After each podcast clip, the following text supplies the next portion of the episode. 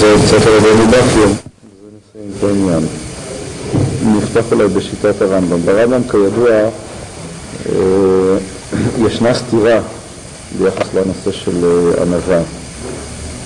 בהתחלה, כן, תחילת הלכות דעות בהלכה הראשונה, אז אה, הרמב"ם פותח באותה, כן, הלכה מפורסמת על שביל הזהב, קו האמצע. דעות הרבה יש לכל אחד ואחד מבני אדם, וזו משונה מזה ורחוקה ממנה ביותר. יש אדם, תשימו לב שהרמב"ם מדבר גם על כעסן, הוא פותח בכעסן ובאהבתן. יש אדם שהוא בעל חמאה, כועס תמיד, ויש אדם שדעתו מיושבת עליו ואינו כועס כלל. ואם יכעס, יכעס כעס מעט בכמה שנים. אם כן ישנה מידות רבות. יש אדם שהוא כעסן, רגזן, ויש ההפך. ויש אדם שהוא גבל לב ביותר, ויש שהוא שפל רוח ביותר. ויש הוא בעל תאווה, לא תשבע נפשו מהלך בתאוותה, ויש הוא בעל לב טהור מאוד ולא יתהווה אפילו דברים מעטים שהגוף צריך להם, וכו' וכו'.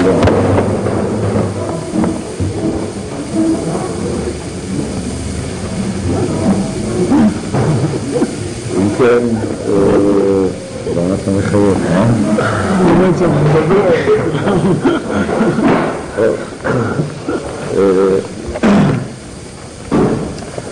אם כן, מהי הדרך הנכונה? אומר הרמב"ם, הדברים ידועים, יש בין כל דעה ודעה רחוקה ממנה בקצה אחר דעות בינוניות, זו רחוקה מזו, והקריאה של הרמב"ם בהלכה ג'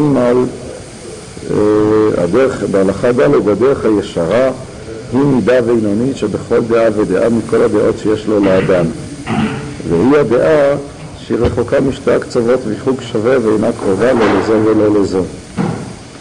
אם כן, הדרך הנכונה היא הדרך הבינונית, ונשים לב שהרמב"ם בין שאר הדוגמאות שהוא הזכיר, הוא הזכיר כאן את הכעס והזכיר את הענווה, אלה שתי המידות שאיתן הוא פתח, מידת הכעס ומידת הענווה.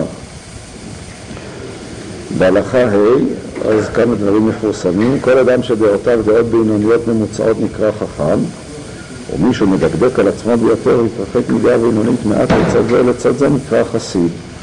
ואז הרמב"ם מתאר דברים מפורסמים.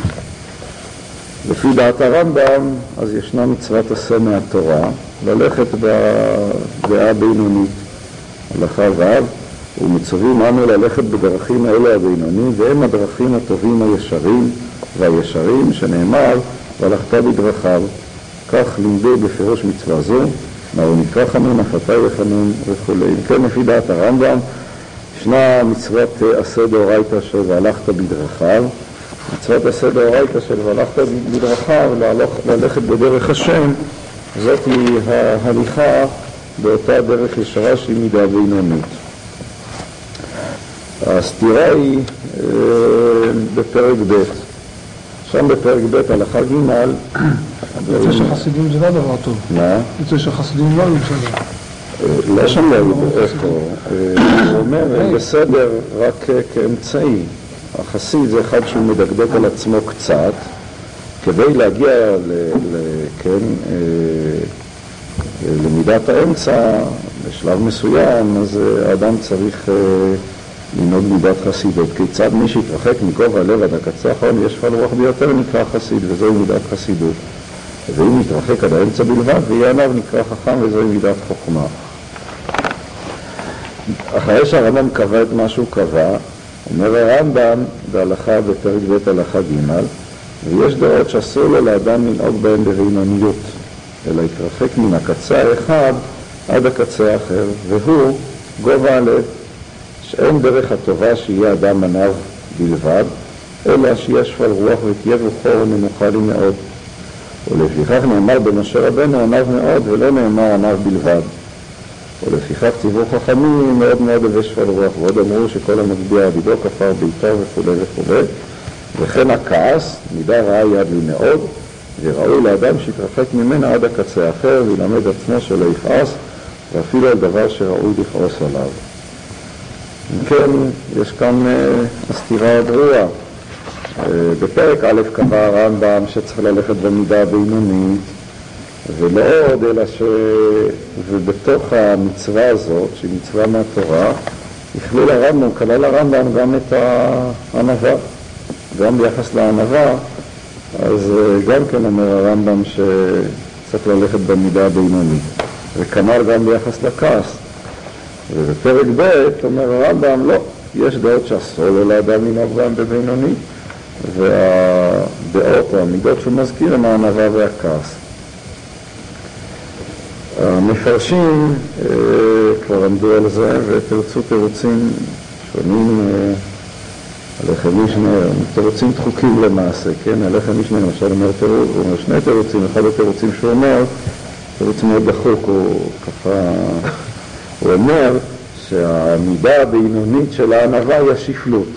כלומר, צריך תמיד ללכת באמצע. מהו האמצע של הגאווה? האמצע של הגאווה זאת היא השפלות. כך הוא רוצה להגיד. אבל זה תירוץ שהוא לא קשה, הוא לא עומד במבחן, משום שהרמב"ם במפורש הזכיר את הענווה כמידה אמצעית בין גבל לב לבין שפל רוח. בהלכה א' הוא הזכיר את זה, הוא הזכיר את זה גם בהמשך בהלכה אה, אה, אז אי אפשר לבוא ולומר, כמו שהלחם משנה אומר, שהשפלות היא מידת האמצע והיא המכונה ענווה. הרי זה דברים מפורשים נגד הרמב"ם. אה,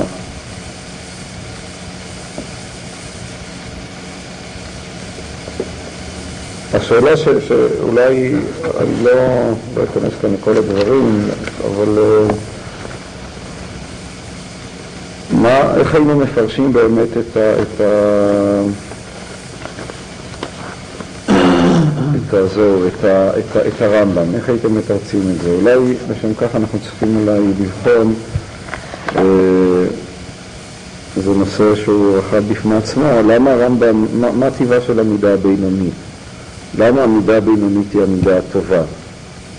ומה המובן של ענווה אולי נשאל? מה, מה זה להיות ענב? ואז אם נבין את זה אולי נוכל להבין למה ביחס למידה של הענווה קובע הרמב"ם שיש דעות שאסור לו לאדם לנהוג בהן בבינוני. איך הייתם מפרשים, איך אתם מבינים את המידה הבינונית של הרמב"ם?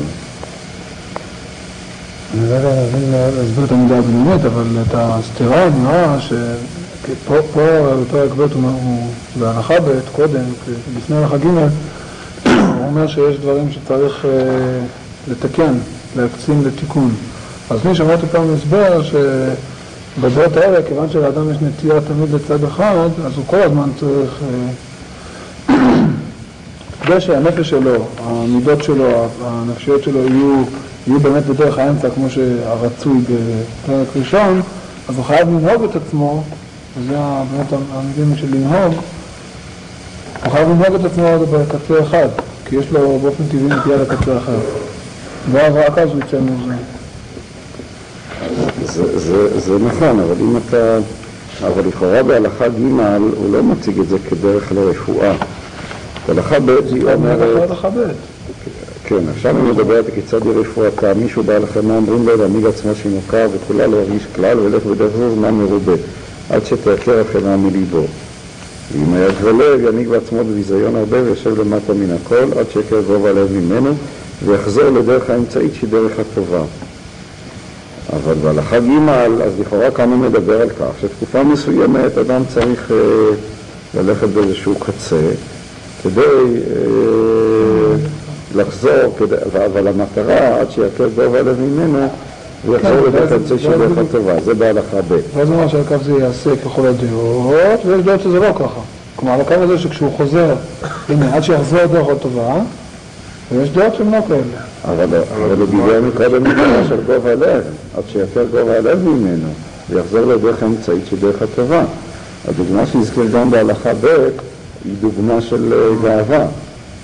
ויותר מזה, גם כשהוא מנמק אה, בהלכה ג', אז הוא לא אומר את זה שזה רק כאמצעי למטרה שאדם יחזור למידה הבינונית, אלא הוא אומר שאין דרך הטובה שיהיה אדם עניו בלבד, אלא שיש פל רוח ותהיה רוחו נמוכה לי מאוד. זאת אומרת שהוא מציג את זה כתכלית, לא רק כאמצעי, הוא אומר, זאת איננה דרך טובה שיהיה אדם עניו בלבד, אלא הדרך היא שיש שפל רוח, כנ"ל ביחס לכעס.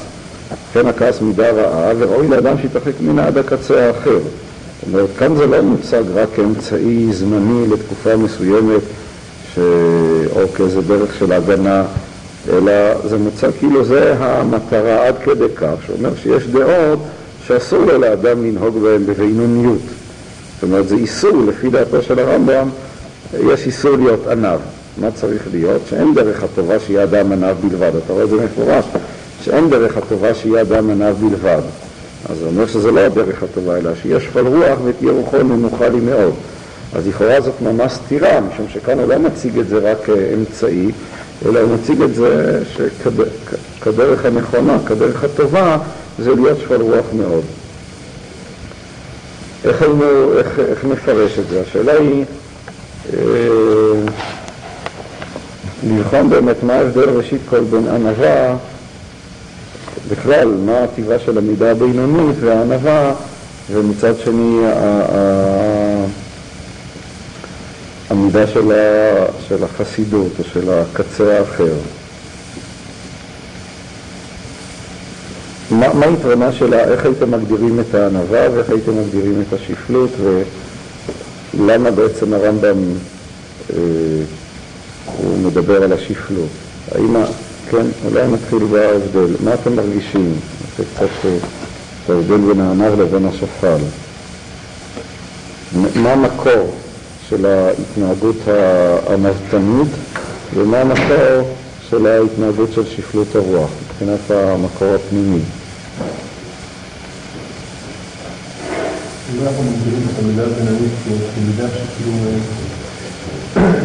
מה זה להיות עניו לפי הרמב"ם? הזכרנו את זה קצת, אבל אולי נפתח את זה.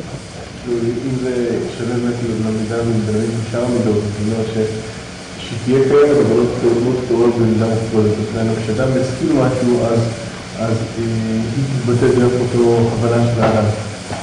אז באותה מידה גם תהיה מידת הענווה. כאילו הרב גם הזכיר את זה, יש לו חושב, שאדם יוכל, הוא לא צריך, הוא לא צריך להרגיש מחוסר כל או משהו כזה, הוא יכול להכיר את המידות, או מעניין את מה שיש לו באופן אמיתי או משהו כזה, או כאילו להרגיש איזשהו משהו על עצמו. מה שנקרא השיפוט שזה חוסר קול או שיבוד מוחלט. אז מה בעצם הדבר שמציין את ה... למה אדם צריך לנהוג במידה הבינונית? בואו נשאל ככה. מה הטבעה של המידה הבינונית? מאיזה מקור זה נובע? מה, מה המאפיין שלה? איך הייתם מגדירים את זה? זה באמת משהו. מה? זה באמת משהו. זה באמת משהו, אז, אז, אז מה פירוש זה, אולי תגדיר מה פירוש זה באמת משהו, מה אתה מתכוון? כן משהו, הנהגת כמו שהראשון קודם הרב אמר, כאילו, האדם יודע בדיוק משהו, לא מלקח שנייה יותר מדי, בדיוק משהו, זה משהו. לא משהו, לא משהו פחות. אז זה הדבר הזה. כלומר, העמידה הבינונית לגבי הענווה, ובעצם זה נכון, הייתי אומר שמה שמאפיין את הדרך הבינונית, וזה באמת עניין ארוך, הרמב"ם כידוע כותב את זה גם בתמונה פרטית, זה ההתנהגות התבונית,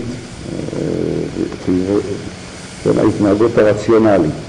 מה שבעצם מציין את המידות הללו זאת הרציונליות שבהן. מה פירוש הרציונליות שבהן? פירושו של דבר שאדם צריך להתנהג באופן רציונלי. כל, באופן רציונלי זה אומר, כמובן מערכת שלמה של שיקולים, אבל אם נדבר ביחס למידות, יש איזושהי התנהגות שהיא מתאימה לעניין, התנהגות צבונית, היא המידה הנכונה. כשאדם יפזר את כל הכסף שלו, זה לא אה, דבר נכון, אה, זה גורם נזקים, זו התנהגות לא רציונלית. מצד שני, שאדם יהיה קמצן, זה גם כן דבר לא נכון ולא אמיתי מכל המישורים והבחינות, אז יש איזו מידה מאוזנת שהיא פונקציה של כמה וכמה גורמים, השאלה אם האדם הזה עשיר, השאלה היא תלויה גם בעניים, בחברה, בהמון המון גורמים. מכל מקום, יש כל מידה, יש לה את התבוניות שלה. אדם שהוא בכלל לא אכפת לו מהכסף שלו, אז אה, הוא אדם כזה, לפחות לפי הרמב"ם, אה, זאת לא מידה טובה. זה אדם שהוא חסר זהירות, חסר אחריות וכן הלאה וכן הלאה. אצל החסידים דווקא אנחנו לומדים דברים אחרים, כן, אבל גם כאן צריך לנתח ולא עומד באותו מישור, אבל על הרבס מספרים, הרבס הגדולים, שהם לא היו מלינים פרוטה בבית שלהם. כלומר, אה, לא, לא כן פיזרו את כל מה שהם אה, קיבלו. אה, זה כבר נקודה אחרת. כנ"ל ביחס לכל המידות שבעולם, אדם נגיד ביחס לנושא של התאווה. אדם שאין לו בכלל תאווה הוא כמו קרש, הוא. זאת לא מידה טובה לפי הרמב"ם, לא, כן, הוא, לא נהנה משום דבר, זאת איננה מידה טובה, אבל אדם שהוא בעל תאווה מוחלט, כן, ככה פה, לגמרי נגיד משועבד לאוכל, זה גם כן לא טוב. צריך איזו מידה נכונה, תבונית, רציונלית, כמה לאכול, מתי לאכול, איך לאכול, זה פונקציה של המון המון גורמים, כן? מצד שזה תבוניות ומצד שיש להשתמש בכוחות האלה. ובפסקה ככה זה הגיוני, כאילו האמת מורה ש... התבוניות כאן יש לה כמובן כמה מישורים. יש את המישור הפשוט מבחינת ההתנהגות הפרקטית נאמר בעולם. כן? יש איזו דרך שבה האדם צריך להתנהג בצורה נכונה. אבל לפי הרמב"ם זה יותר מזה. זה לא נוגע רק שמבחינה פרקטית אומרים לאדם אל תבזבז את כל הכסף ומצד שני אל תהיה קמצן. אלא זה נכון גם ביחס לאמת של המידה עצמה. כלומר, המידה עצמה זה כבר גם נותן אופי אחר לבן אדם. בן אדם שהוא בן אדם תבוני, בן אדם שהוא בן אדם אה, איש אציל, איש של חוכמה, אתה רואה שההתנהגות שלו היא התנהגות הרמונית, אה, אה, לא, לא קיצונית לשום כיוון שהוא, וזה הופך להיות אה, האופי של המידה עצמה. כלומר, המידה עצמה איננה המידה, נאמר, הטבעית, הספונטנית, הלא מרוסנת או משהו כזה, אלא מידה שאתה רואה שהיא מוארת אה, באמצעות החוכמה והשכל. זה באמת דומה לדמות של התלמיד חכם שהרמב"ם מתאר אותו, אה, כן, אה, וכן הלאה. אתה רואה, כן, יש כאן את העניין שהתבונה, החוכמה, היא זאת שמאירה את המידות, והמידות עצמן מקבלות את האופי של, ה... של החוכמה. איזה אופי, כמו שאמרתי, תבוני, אה, שכלי, אה, חוכמתי, אצילי, איך שלא נגדיר את הדברים. זה כמובן קשור לעניין הנוסף שהרמב"ם אומר, ושם דרך ושם דרך שאדם צריך לשום את המידות כדי לבחון אותם כולם מבחינת המטרה והתכלית האלוקית שהיא הדבקות בקדוש ברוך הוא. אבל למעשה יש כאן את האופי של המידות כמידות שהן הופכות להיות אה, מוארות, מוארות באמצע החוכמה, באמצעות החוכמה. עכשיו, אה, זה נכון גם ביחס לענווה. גם הענוון הוא לא אדם כפי שהוזכר אה, כאן, הוא לא אדם שיש לו רגשי נחיתות, הוא לא אדם שמעריך את, בז בעצמו וכולי וכולי, אבל מצד שני הוא גם לא אדם ש... מנתח את עצמו, הוא תופס את עצמו אה, באופן מאוזן, באופן נכון, הוא מכיר את כישרונותיו, הוא מכיר את מגבלותיו, הוא יודע מה אפשרויותיו, הוא לא ממעט את עצמו, לא מבליט את עצמו, לא נותן לאנשים, אה, נגיד, להזות אותו, מה פתאום, זה לא נכון, ומצד שני הוא גם לא אדם שהוא נותן ונותר וכולי וכולי. גם הענווה היא שייכת למידה הזאת, הדרך הבינונית של הענווה. מבחינה זאת, אז אז זאת היא הדרך, הדרך הבינונית. כלומר, צריך לשים לב, הדרך הבינונית היא איננו, של דברים מגדרים, איננה איזשהו ממוצע אריתמטי. יותר מזה, היא גם, היא איכות של המידה, שעיקרה אני רוצה שתבינו, זה גם לא סתם איזה מין שאדם שולט באמצעות השכל על המידות, איזו שליטה חיצונית, אלא יש כאן את ההתנהגות של החכם. באיזשהו מקום החוכמה מאירה את המידות עצמן. ודאי שיש בזה איזה עניין של שליטה עצמית, אבל השליטה העצמית הזאת היא לא איזה מין כפייתיות חיצונית, אלא היא האור של החוכמה אה, מאיר על המידות והופך את המידות עצמן להיות איזה שהן מידות אה, תבוניות. זאת היא לפי דעת הרמב"ם הדרך הנכונה, המידה הנכונה, שהיא כמו שאמרתי פונקציה של, אה, של כל אדם ואדם, יש לה את המידה הבינונית שלו, איך בן אדם מתלבש. אז תלוי גם במעמדו, אם הוא הרב הראשי, אז ודאי שהוא לא ילך עם ג'יס ברחוב. אה, מצד שני, אם אה, הוא סתם בחור, אז גם לא ילבוש פרק וגם לא יעטה על עצמו צילינדר. ולא ילך עקב בצד אגודל, וגם לא ישאף שיהיו עשרים מלווים שמשתרכים אחריו. כלומר, כל דבר ודבר צריך להיות, יש לו את המידה הנכונה, שהיא כל פונקציה של אותו אדם, של החברה, של המון המון גורמים, אבל כל דבר יש לו את השכל שלו. כמו שאומר אה, רב נחמן, כן? כל דבר את השכל שלו. המידה הזאת היא המידה של החכמים, והרמב"ם באמת מגדיר אותה. כל אדם שדעותיו דעות בינוניות ממוצעות נקרא חכם.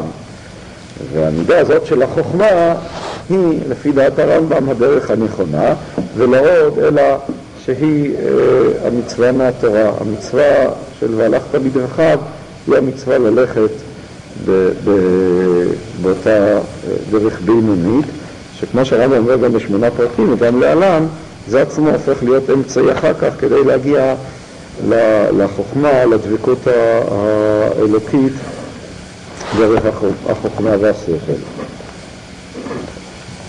אה,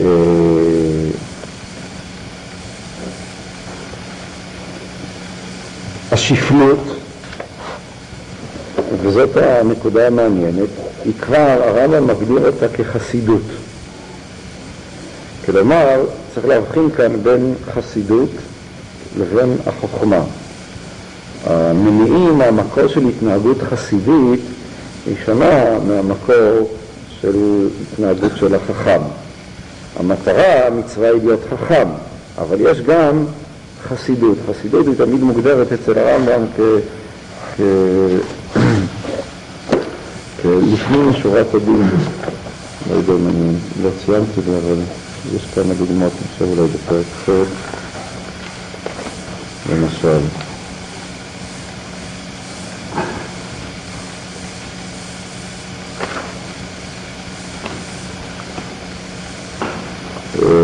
זה דבר שמופיע הרבה אצל הרמב"ם, ההבדל בין אה, מידת חסידות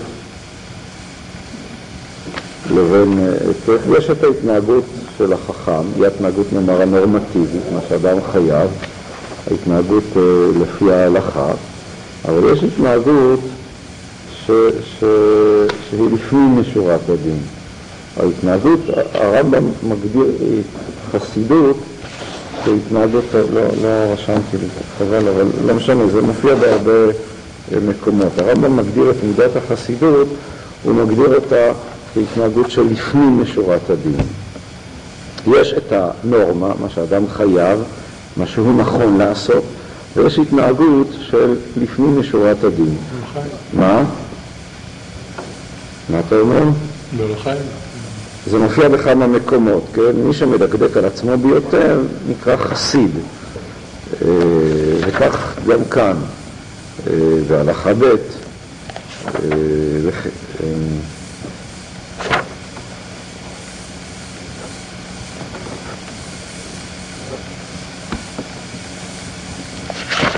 אה, איפה מזכיר את זה ש... ש...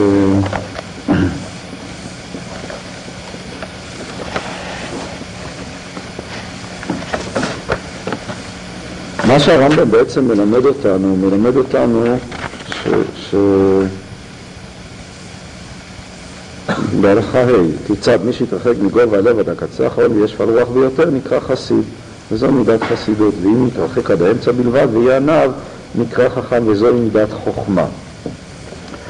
עכשיו, שתי המידות הללו, החוכמה והחסידות, יש להם למעשה מקורות, הייתי אומר, שונים. החכם הוא זה שנוהג לפי החוכמה, לפי ה... כן, כל דבר יש לו את השכל, יש לו את החוכמה שלו. זאת מידת החכם, והיא בעצם, לפי הרמב"ם, ההתנהגות העיקרית. אנחנו מצווים להיות חכמים. החסיד, המניע שלו, היא לא ההתנהגות מצד העולם, מצד מה שנכון להתנהג בעולם, אלא זה כבר התנהגות שהיא נובעת ממקורות אחרים, ממקורות של יראת שמיים. המקור של ההתנהגות של החסיד היא למעשה בכך שהוא, הייתי אומר, מציב את עצמו מול הקדוש ברוך הוא, מול השמיים. יראת, מה? עכשיו, לאט לאט.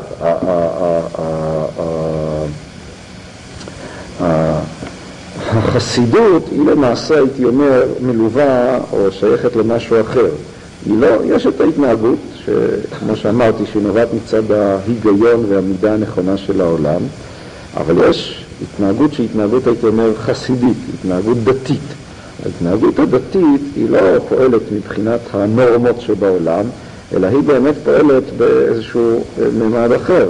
היא לא רואה את העולם בצורתו הרציונלית ההגיונית, אלא היא רואה את העולם ביחס לאינסוף האלוקי, כמו שהרמב"ם מתאר למשל ביסודי התורה, שאדם מתבונן באינסוף וכן הלאה, ואז הוא נרתע, מרגיש שפלות וכן הלאה.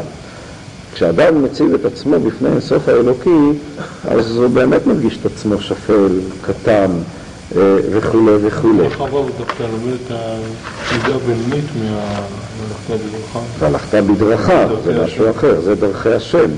אבל זה לא, זה המצב שאדם צריך ללכת בדרך של השם. יש, כשאני, מה שאני תיארתי, מה שאני מתאר ביסודי התורה, שאדם מעמיד את עצמו מול השם, מול החיובים שהקדוש ברוך הוא, מול מה שהוא חייב לקדוש ברוך הוא, מול האינסוף האלוקי, מול הגדלות האלוקית והרוממות האלוקית וכן הלאה. כשאדם מציב את עצמו מול הרוממות האלוקית, אז למעשה הוא באמת מרגיש את עצמו, מה הוא יכעס? איזה מין כעס? איזה זכות יש לך לכעוס? אתה שאתה כל כך פחות וקטן וכן הלאה וכן הלאה. החכם הוא פועל, בוא נאמר ככה, מישהו הציק לי, כן? מה אני צריך לעשות? אז החכם יאמר, אם הציק לך מעבר לגבול מסוים, מה פתאום שאתה תתכופף וכן הלאה? הוא לא בסדר, מגיע לו תגובה הולמת, לפי הפרופורציות הנכונות, כמובן לא, אני לא מאבד את העשתונות ולא יוצא מהכלים, אבל אם מגיע לו, אז מגיע לו. אין שום סיבה שהוא יתעלל בי וישפיל אותי וכולי. זה החכם, ובאמת אין שום סיבה. מה? כן, יש מערכת שלמה של שיקולים, אני מסכים, אבל בכל זאת, בסופו של חשבון, אני לא מרגיש את עצמי איזה מלך מסכן שכל אחד יכול לדרוך עליו. יש את הסיפור המפורסם בפרק ד' אבות שהרמב"ם מביא אותו על אותו חסיד שהלך בספינה, ודאי אתם מכירים אותו. והיו שם עדה של סוחרים, והוא ישב לו שם למטה עד שבא איזה סוחר מכובד אחד ועשה עליו את צרכיו, ואז אותו חסיד, כן, עד כדי כך הוא לא... הוא נחשב בעיניו כמו איזה ג'וק קטן שהוא בכלל לא היה אכפת לו לעשות עליו. ואז אותו חסיד אמר שהוא לא הרגיש שום דבר בזה שכן, הוא היה שמח, השמחה הכי גדולה שהייתה לו, שהנה עשו לו מה שעשו לו, והוא בכלל לא הרגיש את עצמו, הוא לא הרגיש, כן, כאילו בזים לו משהו כזה, לא הרגיש איזו התקוממות נגד זה. אז מה, זה דבר נכון או לא נכון? מה? מה אתה אומר? שמה? את הסיפור הזה? המכות כן, אבל זה סיפורים רב זושה קצת יותר משוכלל. סיפורים רב זושה מכירים אותו? מה? לא. כן, כשפעם הלכנו ואח של הרב אלימלך בשעה של נדדות, איזו חבורה של בריונים החליטה לעשות מהם צחוק, אז התחילו להרביץ לרב זושה. אחרי זמן מסוים אמר הרב אלימלך, טוב, עכשיו בוא נתחלק, כן, לא זוכר בדיוק את הסיפור, עכשיו אני אתחלף איתך וירביצו קצת לי, כן. אז אחרי שהם התחלפו, אז הבריונים אמרו אחד לשני, טוב, הרבץ הזה יספיק, עכשיו לך להרביץ לשני. את המוסר הספר כבר שכחתי, אני לא זוכר מה בסוף הוא אמר. טוב, אבל... יש לנו מזה כמה מוסרי השכל, אבל אחד המוסרים שמישהו מרביצים בפעם אחת טוב, הצינו גם פעם שנייה. טוב, מכל מקום, אה, אה, אה, החסיד הוא המניע של הזירת שמיים, זה הפחד, כן? הוא חושש שמא הוא יעבור את הגבול לכיוון אחד, כן? וכן הלאה וכן הלאה. ולא עוד, אלא שהוא באמת מרגיש את עצמו כשפל, משום שהוא רואה את עצמו מול התחייבויותיו וכן הלאה, אז הוא מרגיש את עצמו שפל רוח. זאת היא מידת החסידות. למשל, הדוגמה הכי מובהקת לעניין זה הרמב"ם המפורסם בהלכות מלכים אה, על, על גר תושב. שהרמב"ם שם אומר שגר תושב זה רק מי שקיבל עליו את ה... לקיים מצוות, מצוות בני נוח משום שכך כתוב בתורת משה. אבל אם הוא קיבל עליו, אם הוא אה, אה, מקבל עליו מצוות בני נוח אה, שלא מצד מה שכתוב בתורה, אז הרמב"ם אומר שהרי הוא מחכמי אומות העולם אבל לא, ולא מחסידיהם. זאת אומרת, יש להבחין בין החכם לבין החסיד. החכם הוא למעשה, המניע שלו הוא החוכמה, והרמב"ם כידוע יחסו לחוכמה, אנחנו מכירים את יחסו לחוכמה. אבל זה, גר תושב, המניע שלו הוא כבר מניע דתי. המניע הדתי כרוך בכך שהוא מקבל את השבע מצוות הללו מתוך האמונה בתורה, ורק אז הוא הופך להיות חסיד. מה שמאפיין את התורה, את המצוות, זאת העובדה שהם שייכים לתחום שהרמב"ם מגדיר אותו התחום של החסיד. התחום של יראת שמיים, התחום של המניע האלוקי, הוא התחום של החסיד. בעוד ש... ש, ש, ש, ש המניע של, ה, של, ה, של החכם הוא לא מניע שנובע מתוך היראה שיש לו, מתוך הפן הדתי, אלא מתוך הראייה של החוכמה. שבצד מסוים, כמו שאמרתי, זאת ההתנהגות הנכונה, התבונית, הרציונלית ב, ב, במציאות. עכשיו, אם כן, מה שבעצם הרמב"ם מלמד אותנו, ראשית כל בשלב הראשון, ככה אני מבין את הדברים, יש כאן למעשה, שני הדברים אינם סותרים אחד את השני. משום שמצד אחד, באמת, המצווה של הליכה בדרכיו, שהמצווה של ההתנהגות של החכם, היא ודאי נכונה גם ביחס לענווה. כלומר, גם מבחינת הענווה אין שום סיבה שאדם ירגיש את עצמו שפל, פחות, שלא יכעס או משהו כזה. כשהרמב"ם בא ואומר בהלכה ג' הוא כבר מדבר על מידת החסידות.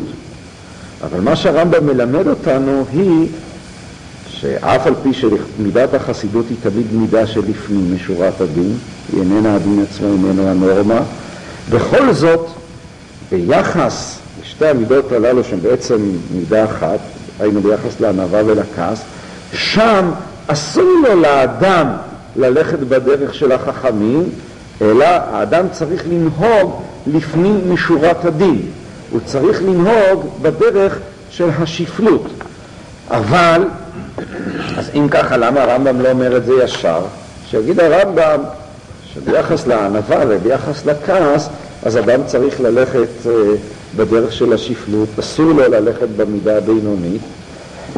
כאן הנקודה, אז, אז ראשית כל תשימו לב, ההבדל בין חסידות לבין חוכמה שהוא הבדל בין נורמה לבין לפנים משורת הדין, הוא כאן מתנתק מהשאלה מה אני חייב לעשות. בדרך כלל זה הנורמה והחובה הן מתלכדות אחת עם השנייה. אני חייב לנהוג בנורמה, שלפנים משורת הדין זה תמיד עניין של התנדבות, עניין וולונטרי. אני לא חייב, רק אני נוהג לפנים משורת הדין. כאן יש לנו דוגמה שבה החובה שלנו היא להתנהג לפנים משורת הדין. אה, להתנהג בחסידות. בדרך כלל סתם אדם הוא לא חייב לנהוג בחסידות, הוא חייב לנהוג במה שהוא חייב, בדרך החכמים. לגבי המידה הזאת של הענווה אנחנו צריכים לנהוג בחסידות.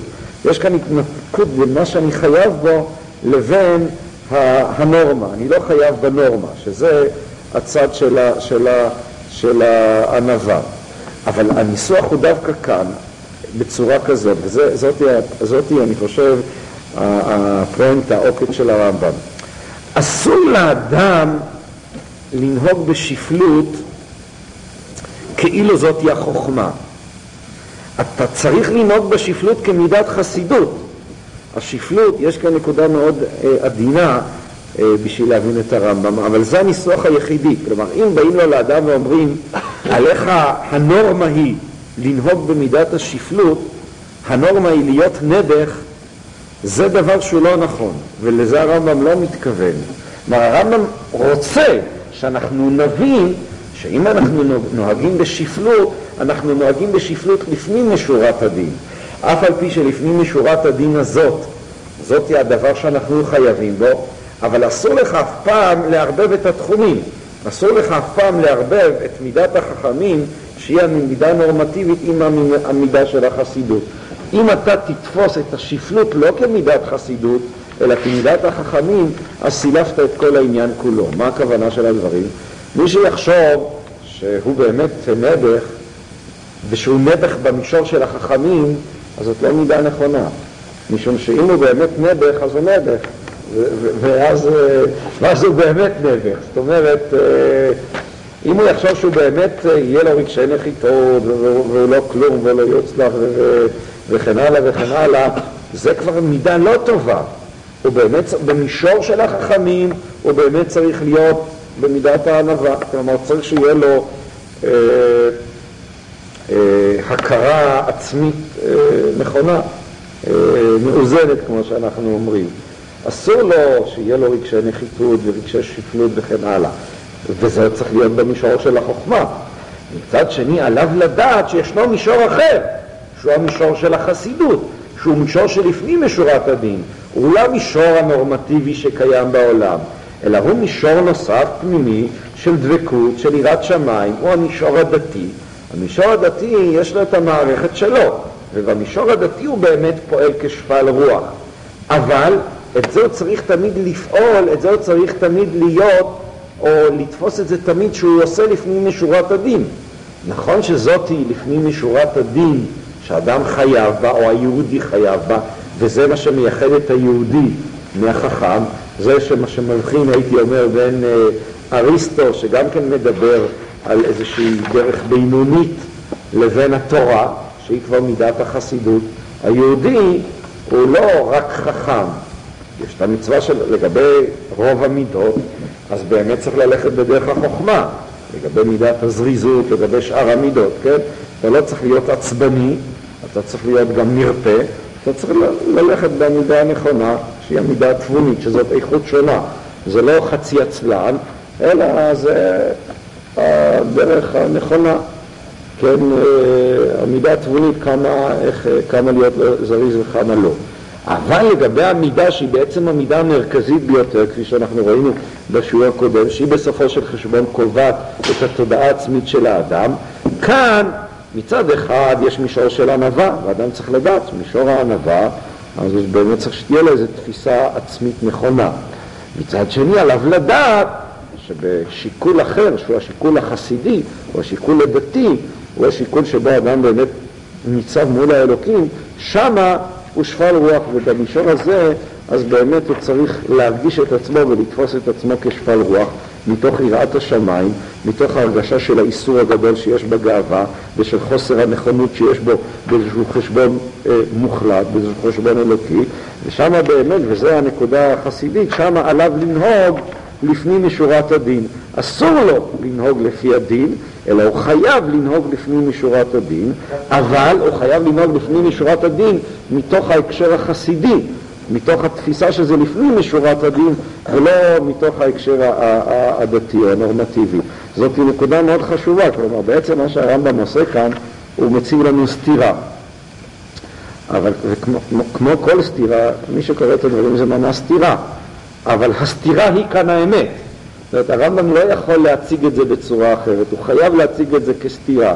משום שצריכה להיות כאן איזושהי סתירה פנימית. לפנים משורת הדין יש בו סתירה, זאת אומרת שבעצם האמת שאני צריך לעשות ככה, רק אני נוקט כאן באיזושהי עמדה של ויתור, לכן הרמב"ם מוכרח להציג את זה באיזושהי צורך, באיזושהי הסתכלות דיאלקטית. דיאלקטיקה זה דבר, זה מושג שאתה לא יכול להבין אותו לבד, אלא אתה חייב להבין אותו מתוך המערכת כולה. גם כאן, המערכת כולה היא המערכת של דרך החכמים, של הענווה מצד אחד, ומצד שני של האיסור לנהוג בענווה והחובה לנהוג לפנים משורת הדין, ולכן הרמב"ם חייב או הכרחי לו להציג את זה דווקא בצורה הזאת. מה רצית להעיר פחות מבעייתית. למה צריכה להיות קצת בצורה שלילית כאן?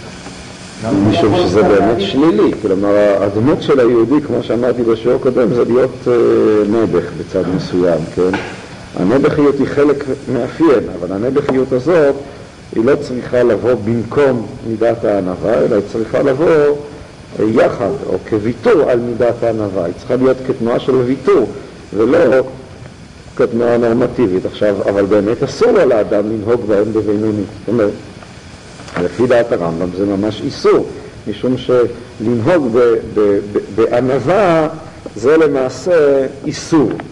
אבל זה לא איסור משום שזה קיים במישור הנורמטיבי, אלא משום שבמישור הזה, אז באמת האדם צריך לנהוג לפנים משורת הדין. הוא צריך להרגיש את עצמו בתחושה הדתית של השפלות, ולא בתחושה, נאמר, הרציונלית של הענווה, של החוכמה. זה כאילו איזשהו מונח מהעולם הדתי. בהקשר הזה הוא, מה?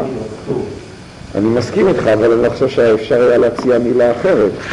אני חושב, מה? לא להתנהג, כמו שאמרנו, אבל לא, אבל הרמב"ם כאן רוצה לבטא ביטוי הרבה יותר, כשאתה אומר ראוי, הוא רוצה לומר שזה באמת אה, חובה, זאת אומרת, לא יכול להיות אחרת. לכן הוא לא יכול להשתמש אה, במילה שונה מהמילה אסור. אבל ודאי שההקשר של הדברים, האופן הסתירה שהוא מציג, זה בכוונה צריכה להיות סתירה, וזה באמת מסוג הדברים שזו דוגמה מובהקת למה שאני כאן אה, אוהב לדבר עליו, שיש דברים שאתה לא יכול אה, לתפוס קצה שלהם, שהאמת שלהם היא רק אם אתה תופס אותם ביחד. הנה זו הדוגמה, אם אדם יבוא ויאמר שהאמת שצריך להיות שבל רוח, אז אני אגיד לו, מה פתאום שבל רוח? למה? מה פתאום? זאת לא האמת, זאת לא דרך החכמים. אם מישהו אה, ביזה אותי, אז אני צריך לשבת ולשתוק לו, זאת לא האמת. אתה צריך לוותר לו. חובתך לוותר לו, אבל זה ויתור, זאת לא האמת, משום שהאמת היא אה, שמידת הבינונית. האמת היא שאדם לא יגיד את עצמו שפל רוח. אבל בה במידה האמת היא שאתה צריך לנהוג כאן לפנים משורת הדין, וזה שייך לתחום החסידי, שהוא למעשה העניין הדתי, העניין של התורה, מול מידת החכמים, שזה עניין יותר כללי ואוניברסלי. לא מכליל בצריך א' את הענווה בתור הליכה בתורך בין האלה. אני מסכים איתך, זה באמת הליכה בדרכיו. ההליכה בתורך פה היא השפלות, זאת אומרת, בלפנים משורת הדין. לא, מבחינת דרך השם, אז, אה, אז הדרך הנכונה היא אה, מידת הענווה. מצ- מצד, מצוות עשה דאורייתא היא הנורמה, נאמר ככה, זה, זה הליכה בדרכיו, שהיא מידת הענווה. רק יש פעמים שאדם צריך להקפיד על עצמו יותר, להיות יותר מתוך יראת שמיים, וזאת היא מידת החסידות שהיא מידת השפלות. לא? מה? זה ודאי חיוב, אני מסכים איתך.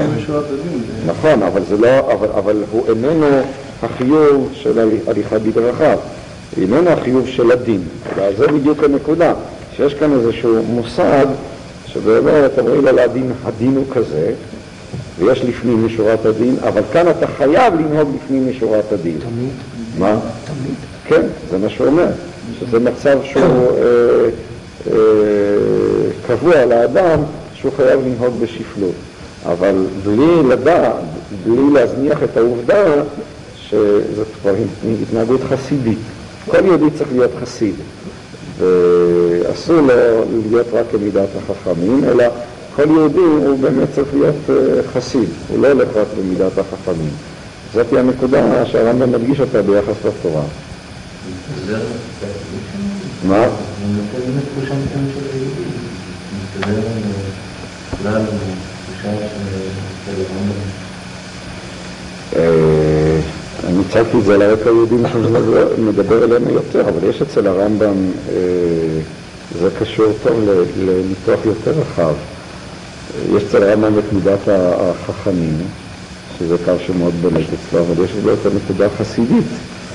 הנקודה החסידית, תמיד פירשתי אותה כנקודה יהודית, אה, כנקודה שהרמב"ם מזהה אותה עם העניין התורני, אתה יכול אבל בצד מסוים לזהות אותו בכלל עם העניין הדתי. יש איזה, מה? לא, למה פונדמנטליזם? זה לא, לא, פונדמנטליזם זה לא חסידות, מידת חסידות זה עניין שהאדם, לא. פונדמנטליזם זה אדם שהוא מקפיד רק על מה שכתוב, לא על רוחו של מה שכתוב. ומה זה שייך כאן לעניין הזה? חסידות זה תחושה של אדם שחי מתוך הנוכחות האלוקית במציאות, המציאות האלוקית, החיים לפני האלוקים, לפני האינסוף ומול האינסוף. דבר כזה הוא ודאי לא שייך להתנהגות הנורמלית, הרגילה וה... והבריאה במרכאות, היא התנהגות של דבקות, התנהגות של קיצוניות. ובאמת בנקודות הללו, אז באמת, ויש אצל הרמב"ם הרבה, גם את הצד החסידי הזה, הצד דווקא הקיצוני של, ה, של החסידות. יש את זה אצל הרמב"ם אה, בהרבה נקודות אפשר למצוא את זה. אה, אגב, זה בא לכלל ביטוי דווקא אצל רבי אברהם בן הרמב"ם עוד יותר, בצורה מאוד חריפה, הנקודה החסידית דווקא.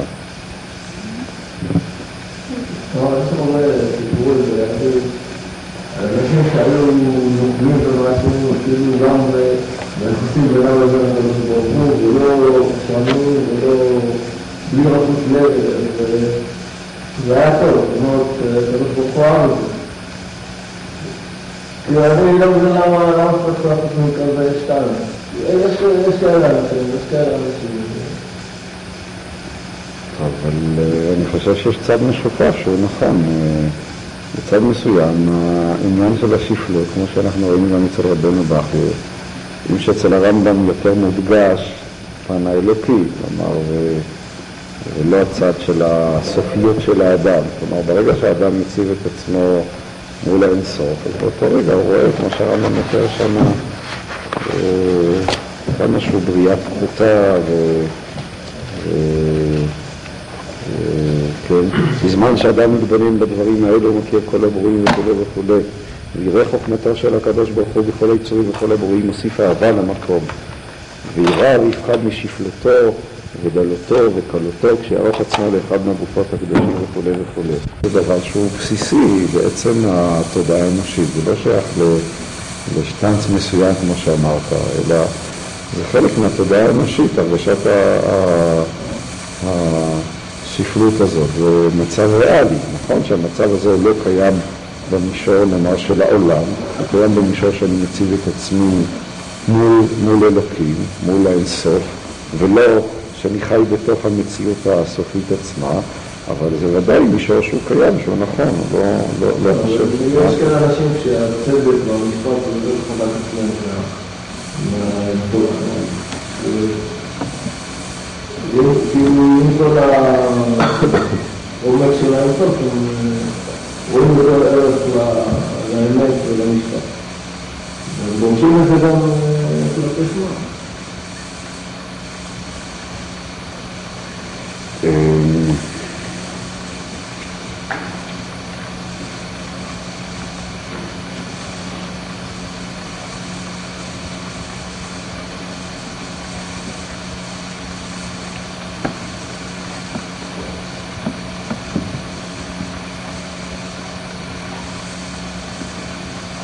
לא חושב שהשפלות שהוא מדבר עליה כאן, אתה, אתה מכניס את זה לאיזשהו הקשר שהוא לא, לא הקשר שעליו מדברים. זאת אומרת, אדם שהוא נמצא במצב של שפלות רוח, הוא לא דורש את הצדק, הוא לא הולך בעד הצדק.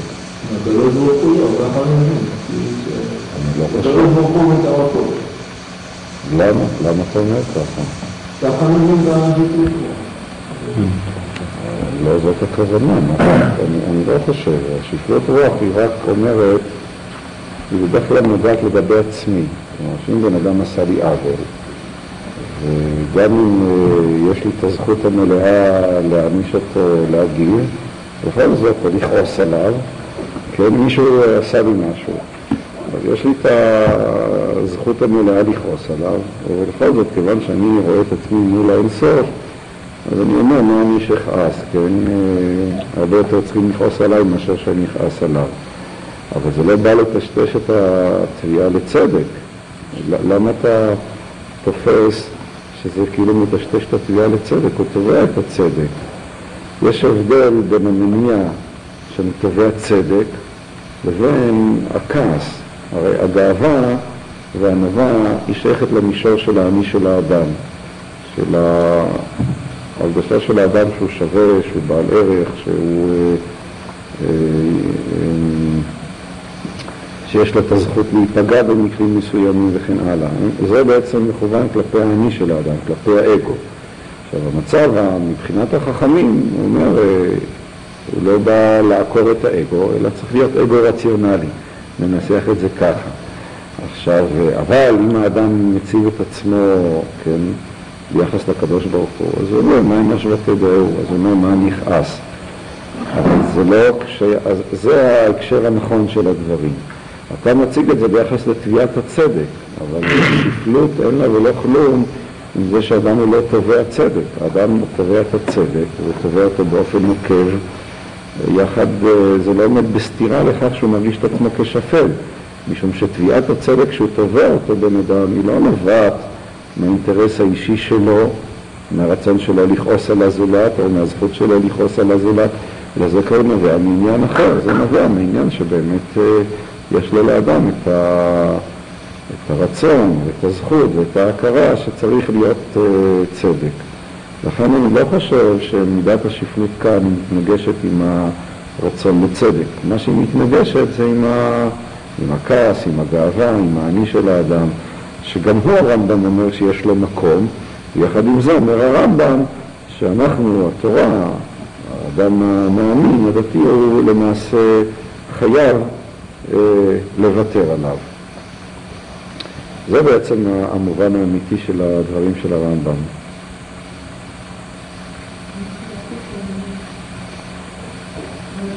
שכל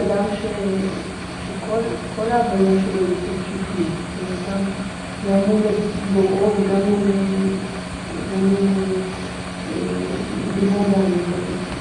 חשבתי שההבחנה שאתה עשית אצל הרמב"ם ששפלות מחויבת רק בעמידה של האדם בגלל. מבחינת האדם מחויבת מידה אנושית, מידת הלבד.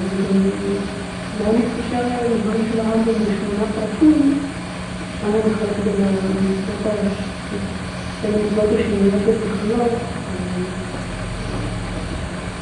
הזה שמצוות שניות הן באמת כאלה מתוך שפלות, בגלל שהבן אדם מקונן. ומצוות אחרות שהן מצוות שכליות, מצוות האמצע, מצוות... אין פה עניין של שיפוט, זה עניין של באמת הכרה ושכלות.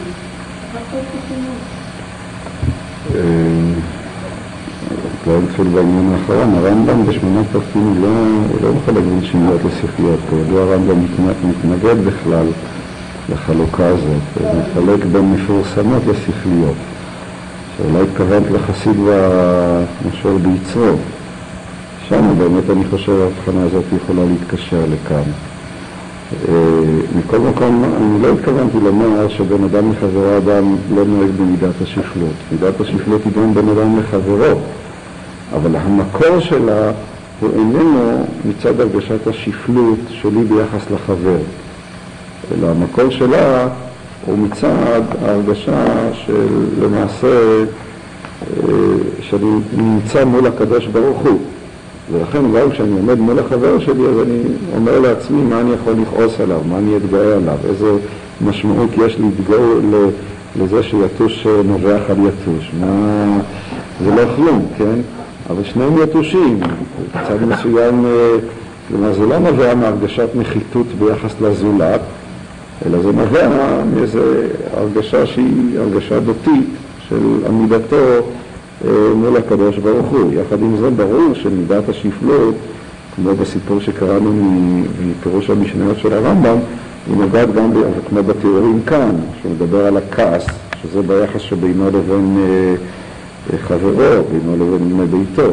עכשיו אומר הרמב"ם, אדם שהוא חי בתוך תודעה אחרת, בתוך תודעה של יראת שמיים, של דבקות, בתוך תודעה דתית, אדם כזה לא, לא יכעס גם לא על אנשים שמגיע לכעוס עליהם.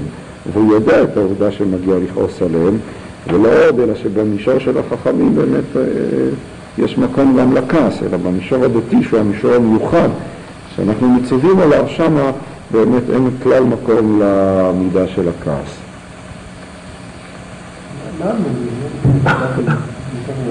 מה המניע? של החכם? כאילו, מה ההתקשרות שלהם? ההתקשרות שלה היא דרך החוכמה, החוכמה היא האמת. כן? העולם הוא בנוי, אה, כן, החוכמה האלוקית נמצאת בתוך העולם, בתוך האדם, בתוך החוקיות אה, של העולם, בתוך החוקיות הנפשית, יש את האמת. והאמת, עניינה היא חוכמת השם, הוא בחוכמתו אחד, והדרגה העצמית הגבוהה שלה, זאת היא אמת לכשעצמה, כן? בסופו של חשבון זה מתקשר גם עם הדבקות. זאת היא המידה של, ה, של, ה, של החכם, או ההתקשרות עם אלוקים דרך החוכמה.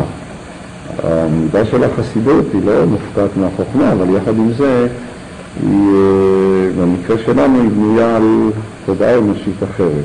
אבל צריך להעמיד בזה יותר.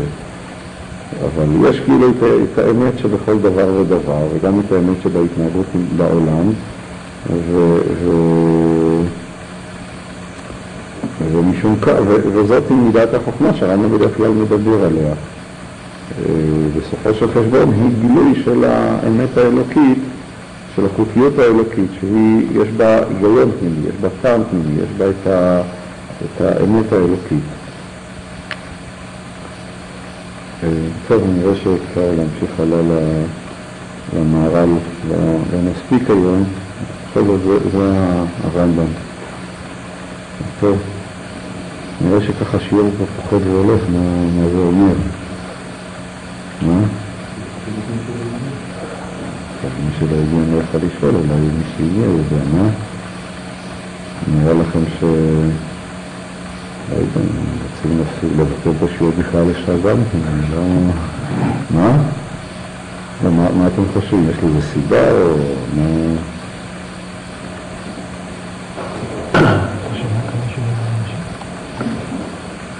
אמרו שעדיין לא התארגנו. חושב שלא התארגנו. מה? יש לנו כל מיני בעיות אישיות. מישהו אני יודע שפשוט לא יכול. השאלה אם לא... אם נראה לכם שאין טעם להמשיך,